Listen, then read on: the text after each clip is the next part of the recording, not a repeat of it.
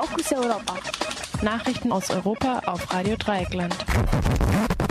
Die Fokus Europa Nachrichten vom Freitag, den 5. Oktober. Neue Informationen über EU-gefördertes Strafverfolgungsprojekt. Wie auf Telepolis zu lesen ist, wird im von der EU geförderten Projekt Identifying and Catching Originators in Peer-to-Peer-Networks, kurz ICOP, eine Filtersoftware entwickelt, die Material im Internet auf kinderpornografische Inhalte untersuchen kann. Außer den Inhalten von Daten, die in Tauschnetzwerken ausgetauscht werden, soll auch das Verhalten von Nutzerinnen solcher Netzwerke analysiert werden. An dem Projekt sind neben britischen, belgischen und irischen Universitäten auch das zur Fraunhofer Gesellschaft gehörende Forschungszentrum für künstliche Intelligenz GmbH, DFKI und das Landeskriminalamt Nordrhein-Westfalen beteiligt. Die Beteiligung weiterer europäischer Polizeibehörden ist geplant. Das ICOP-Projekt wird im Rahmen des Safer Internet Programms der EU gefördert. Laut Telepolis ist bisher nicht bekannt, in welchem Umfang derartige Analysesoftware bereits strafrechtlich genutzt wird, noch wie sie in Zukunft genutzt werden soll. Tschechische Gewerkschaften raten von Wahl der Regierungspartei ab. Der Gewerkschaftsbund CMKOS hat zum ersten Mal eine konkrete Wahlempfehlung abgegeben. Mitte Oktober finden in der Tschechischen Republik Regional- und Parlamentswahlen statt. Wie der Prag Daily Monitor bemeldet, veröffentlichte der Gewerkschaftsverbund am Mittwoch dieser Woche ein Statement, in dem er davon abrät, Vertreterin der Parteien der Mitte-Rechts-Koalition zu wählen, da diese Regierung nachweislich die schlechteste Regierung des letzten Jahrzehnts sei. Für gewöhnlich analysieren die Gewerkschaften die jeweiligen Wahlprogramme hinsichtlich ihrer Auswirkungen auf die Arbeitnehmerrechte.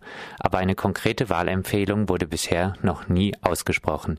Die Gewerkschaftler verwiesen dabei auf die steigende Arbeitslosigkeit und die sinkenden Reallöhne und kritisieren die Regierung für mangelnde Absprachen bei Arbeitsmarktmaßnahmen.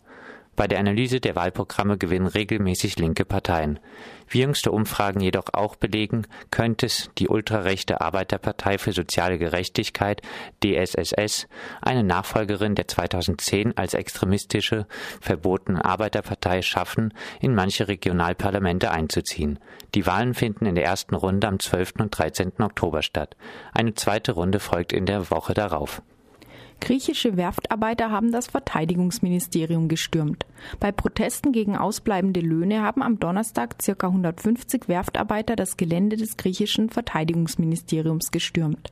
Seit sechs Monaten wurde den Arbeitern der Athena Scaramanga Werft kein Lohn mehr ausgezahlt.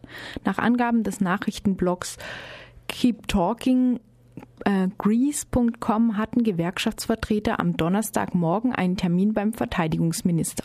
Aus diesem Anlass hatten sich bis zu 450 Arbeiter dort versammelt. Als die Gewerkschafter nicht durchgelassen wurden und warten mussten, verschafften sich einige der Protestierenden eigen, eigenhändig Zutritt zum Gelände. Die Scaramanga-Werft ist zwar ein privates Unternehmen, die Werftarbeiter sind jedoch insofern vom Verteidigungsministerium abhängig, da diese Aufträge für U-Boote an das Unternehmen eingefroren hat und seitdem können keine Löhne mehr gezahlt werden. Auf die Stürmung des Ministeriums reagierte die Polizei mit Tränengas. Die Auseinandersetzung zwischen Protestierenden und Polizei verlängerte sich im Laufe des Tages vor die zentrale Polizeiwache.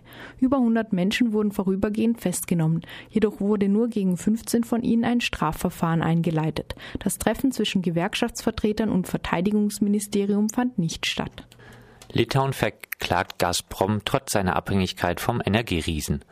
Der litauische Staat verklagt den russischen Energiekonzern vor einem Stockholmer Schiedsgericht auf ca. 1,54 Milliarden Euro wegen illegaler Preisabsprachen. Dies berichtet die Nachrichtenplattform Observer.com. Litauen bezieht sein gesamtes Gas von Gazprom und auch insgesamt kommen 80 Prozent der Energieimporte aus Russland. Beschwerden über zu hohe Preise von Gazprom gibt es schon lange. Immerhin sind die Gaspreise in Litauen von 84 Dollar in 2004 auf 497 Dollar pro 1000 Kubikmeter in 2012 gestiegen. Die Klage Litauens zum jetzigen Zeitpunkt kommt nicht von ungefähr. Laut Litauens Premierminister haben auch deutsche und polnische Unternehmen gegen Gazprom geklagt. Vor allem aber eröffnete am 4. September diesen Jahres die EU-Kommission eine Untersuchung zur unfairen Preispolitik von Gazprom. Russland reagierte daraufhin mit einem Gesetz, das es Gazprom verbietet, mit EU-Kartellbehörden zu kooperieren. Die EU-Kommission wirft Gazprom vor, seine Monopolstellung zu missbrauchen. Litauen ist zudem von Gazprom und Russland für Energie abhängig, da es nur über alte sowjetische Leitungen verfügt, mit denen es nicht aus anderen EU-Ländern importieren kann. Textilarbeiter kündigen Proteste wegen fehlender Entschädigung nach Brand in pakistanischer Fabrik an. Drei Wochen nach einem verheerenden Brand in einer Fabrik des Textildiscounters Kik im pakistanischen Karachi, bei dem über 250 Menschen aufgrund mangelnder Sicherheitsvorkehrungen ums Leben gekommen waren, haben die Betroffenen immer noch keine Entschädigung erhalten. Nach Angaben der Hilfs- und Menschenrechtsorganisation Medico International geht die Aufklärung des Falles nur schleppend voran. Die zunächst festgenommenen Verantwortlichen des Kik-Zulieferers Ali Enterprises sind schon wieder auf Kaution entlassen. Dagegen sind noch nicht einmal einmal alle Leichname identifiziert worden. Kick hatte direkt nach dem Brand Aufklärung und Entschädigung versprochen, denn die Fabrik war aufgrund vergitterter Fenster und verschlossener Notausgänge zur Todesfalle geworden. Eine für vergangenen Samstag angekündigte Protestaktion war mit einem dreitägigen Demonstrationsverbot untersagt worden. Die Gewerkschaft NTUF und ein breites Bündnis von Unterstützerinnen haben nun für den kommenden Samstag eine neue Demonstration angemeldet. Für den 20. Oktober ist zudem eine Gedenkveranstaltung Veranstaltung vor der Fabrik angekündigt worden. Die Erklärung, sich um Aufklärung und Entschädigung zu bemühen, hat Kick mittlerweile kommentarlos von der Webseite entfernt. Griechenland Ex-PASOK-Minister hat sich am Donnerstag umgebracht. Gegen ihn wurde wegen Finanzkriminalität ermittelt. Übereinstimmenden Medienberichten zufolge wurde der ehemalige stellvertretende Innenminister Leonidas Zanis von der PASOK-Partei erhängt in seiner Wohnung aufgefunden. Die Polizei geht von Selbstmord aus. Eine Nachricht hat Zanis jedoch nicht hinterlassen. Erst vor zehn Tagen war eine Liste von 36 Politikern, gegen die von der Polizei wegen Wirtschaftskriminalität und Korruption ermittelt wird, veröffentlicht worden. Die Ermittlungen wurden Ende Mai diesen Jahres begonnen. Auch Zanis befand sich auf dieser Liste. Am Dienstag und Mittwoch dieser Woche war er zur Polizei vorgeladen worden. Seine Banknoten sollen geöffnet werden. Dies wird nun in den Medien mit seinem Selbstmord in Verbindung gebracht. Nach Angaben des Blogs keeptalkinggreece.com sind die Reaktionen und Kommentare griechischer Internetnutzerinnen recht verhalten. Viele scheinen die Meinung zu äußern, dass andere Politiker es Zanis gleich tun sollten. Die Veröffentlichung besagter Liste hatte für öffentliche Aufregung gesorgt.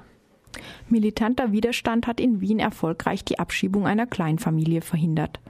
Um die 50 solidarischen Menschen und No-Border-Aktivistinnen hatten sich am Donnerstagmorgen um circa 4 Uhr früh bei einem Wohnheim in Wien-Simmering eingefunden, um die Abschiebung einer Mutter und ihrer zwei Kinder zu verhindern. Der Vater sollte drei Wochen später abgeschoben werden. Die aus Afghanistan stammende Familie wünschte sich Protest und kündigte an, sich selbst so weit wie möglich gegen die Abschiebung zu wehren. Dies berichtete die Medienplattform links unten in die media.org.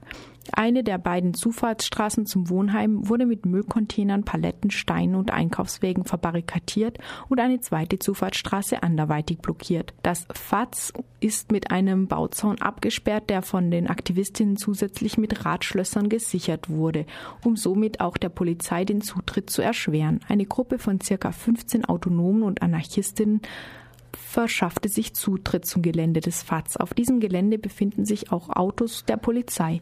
Die Reifen dieser Autos wurden zerstochen. Die beiden Polizeibeamten, die zur Sicherung des FATS im Gebäude waren, konnten nur zusehen. Die Türen wurden blockiert. Diese Blockaden und die zerstochenen Reifen führten zu einer Diskussion mit anderen solidarischen Personen und Lehrerinnen der Kinder, die mit diesen Aktionen nicht einverstanden waren. Nach längerer Diskussion hielten aber schließlich auch die Lehrerinnen die Aktion für hilfreich.